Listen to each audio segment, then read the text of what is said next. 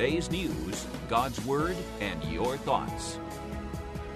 This is Bob Burney Live. I like to uh, pass on information to you that might be of value to you. Um, if AT and T is your service provider for your cell phone, well, listen up. I just came across this. I heard about it a few days ago, but couldn't find the information until today. And uh, this is shocking and uh, frightening. All right, here it is. Here's the headline Millions of Americans are having their phone records accessed by a secret surveillance program. Hmm, here it is. Millions of Americans who use AT&T's phone network are having their phone calls monitored by a surveillance program called Data Analytical Services or DAS, which has had coordination with federal and local law enforcement agencies. According to a document obtained by Wired Magazine, DAS, Data Analytical Services, has been secretly collecting and analyzing over 1 trillion domestic phone records within the U.S. every year. Uh, that's a trillion phone records every year. Uh, the program used to be called Hemisphere and is run by AT&T in coordination with different agencies, according to Fox News. The program uses a technique known as chain analysis. This goes after those who have been in direct contact with a criminal suspect and anyone else who has had communications with them. Now, whoa, wait, wait, wait, wait. Criminal suspect. So they're a suspect. Have they been tried, convicted? Uh uh-uh, uh, they are just a suspect. According to Fox News, AT&T in coordination with local law enforcement and the FBI and other federal agencies literally tap your phone they go to the suspect's phone records, and anybody who has any contact with them, their conversation is monitored. Um, I thought that was illegal.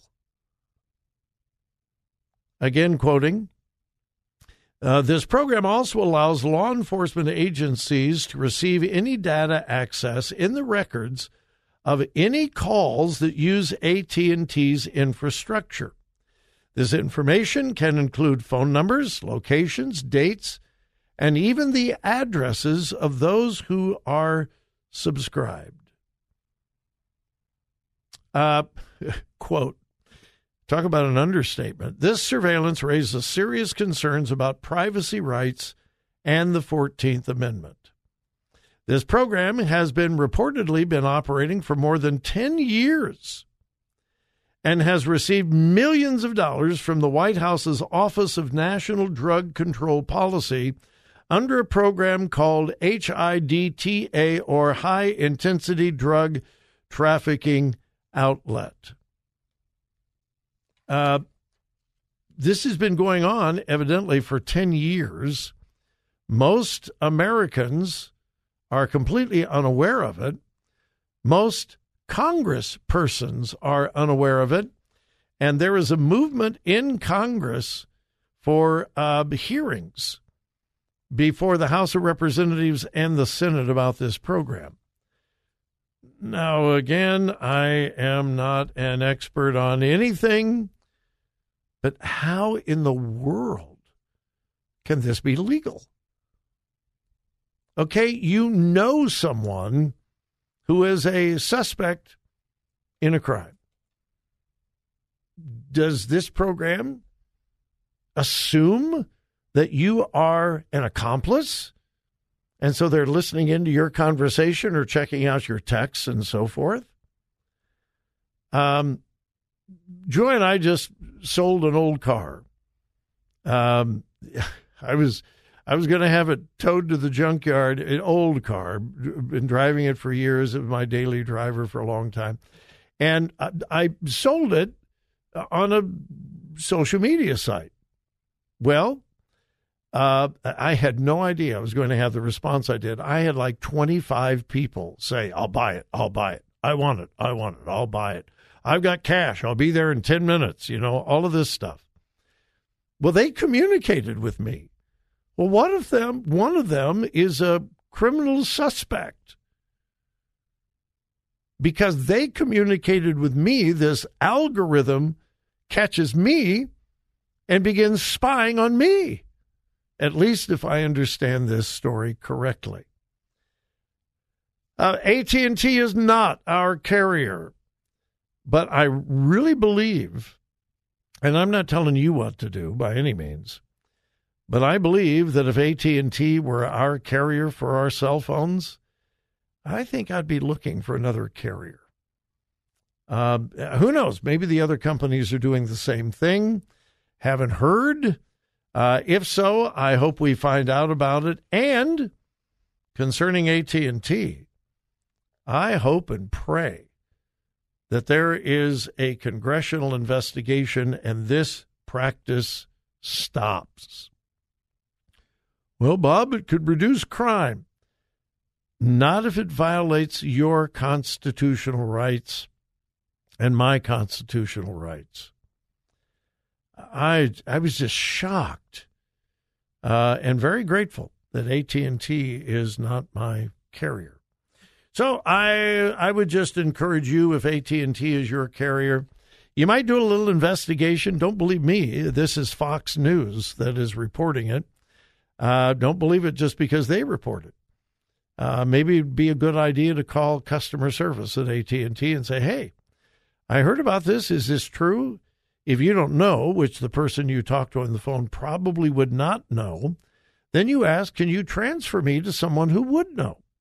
Or can you give me a number where I can reach someone who would have information about this? I want to know if you're spying on me. So anyway, I wanted to uh, I wanted to pass that along. And then there is this. St. Mary's College in Notre Dame, Indiana. As you might gather from the name, it is a Catholic women's college an historic Catholic women's college.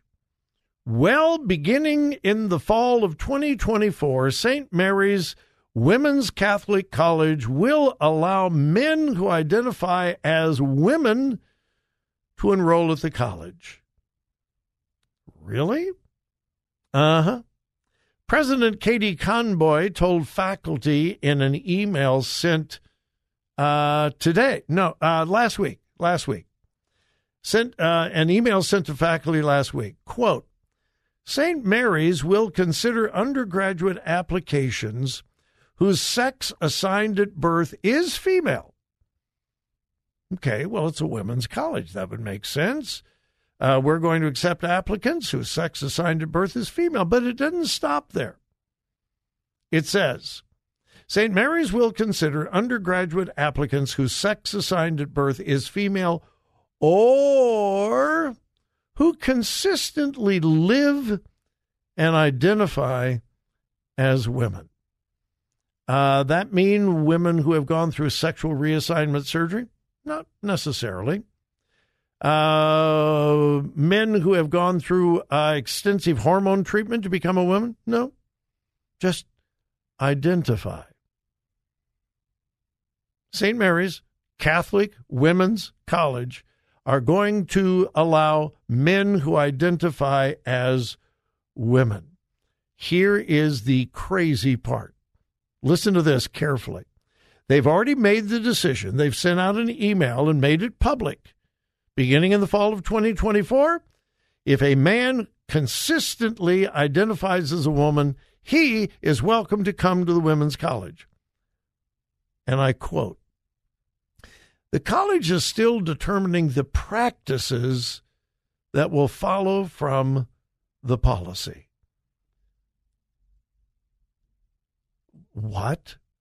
So they've set a policy, but they have no idea how they're going to put it in practice.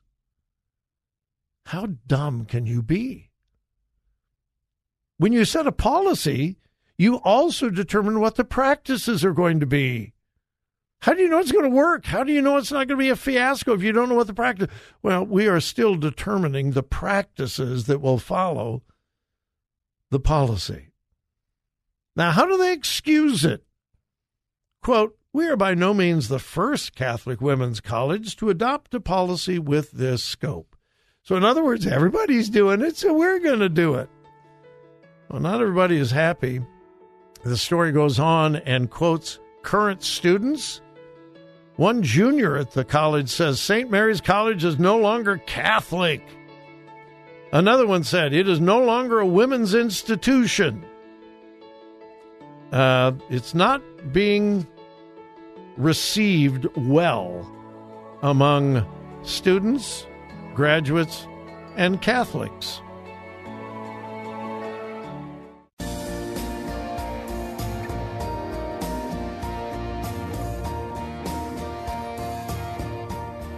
Bob wants to come to your church. Find out how to host a Crosspower weekend at crosspower.net.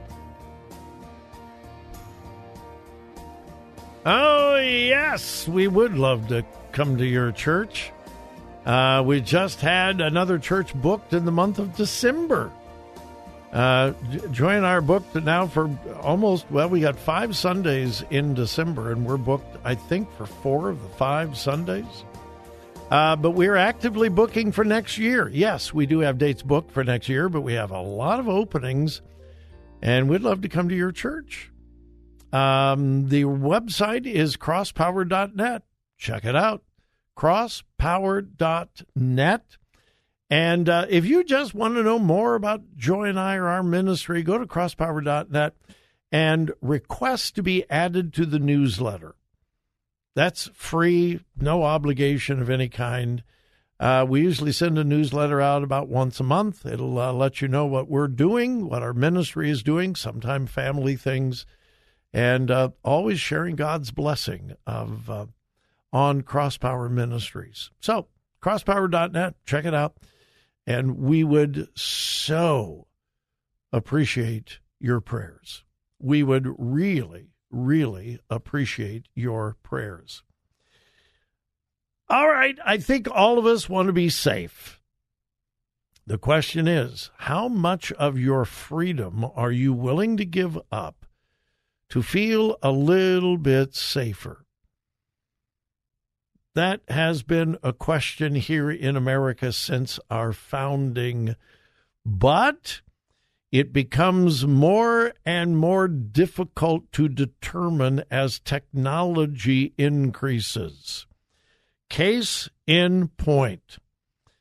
Imagine you are out in the middle of Montana and straight road, there is nobody around for miles, and you can't see anybody on the road, and you're in your car and you just hey, I, I want to get there a little quicker. I want to go 90 miles an hour. Well, the speed limit is 80, and I think that's the maximum now. I think 80, a couple of states, I think Montana, maybe Wyoming is one of them, where 80 is a, a speed limit. And anyway, you get up to uh, 85, and all of a sudden a big warning light comes on your dash, and a voice says, Slow down you have exceeded the speed limit. And you go, where did that come from? And you say, I'm not listening to some computer in my car. And so you keep cruising along. And all of a sudden, your car slows down. You push on the accelerator, it won't go any faster. Well, that's a very real possibility. the NTSB, the National Transportation Safety Board, is calling on, quote, intelligence, speed assistance technology to be mandatory in all new cars in the very near future. intelligent speed assistance technology. Here's what it is comprised of there's a computer in the car, uses your GPS location along with a database of posted speed limits and onboard cameras. If the GPS and the onboard computer says that the speed limit is 65 and you're going 75, well, it depends on what form of intelligent speed assistance technology you have. Passive systems simply warn the driver. But many legislators and people in the NTSB do not want passive systems. They want active systems where the computer in your car will actually forbid you, prohibit you from basically going over the speed limit. And onboard cameras, if the computer algorithm in your car believes that the driving conditions, maybe it's wet, it's snowy, or there's high traffic, the algorithm will determine what speed limit you are allowed to drive, and the computer will limit you as to how fast you can drive under certain circumstances. Yeah. This is what the NTSB, the National Transportation Safety Board, is trying to get implemented on all new cars. From what I can read, it looks like this will probably be approved. The only question is whether it will be passive, uh, visual sounds, lights flashing, a voice coming out of your car saying, Shame on you. okay, passive systems or active systems that will actually mechanically prohibit you from exceeding certain speeds in certain conditions. Talk about Big Brother. Yeah. This is in addition to what certainly is going to be passed where technology will be installed in all new cars in the future where your engine can be shut down remotely by authorities. Yeah, it's coming, folks. It really is. Hey, have a great, great evening. But please remember whose you are. Listen, listen, think, think, discern. discern. Diabetes, high blood pressure, anxiety meds, everyone's on them. If you're a 50 year old male,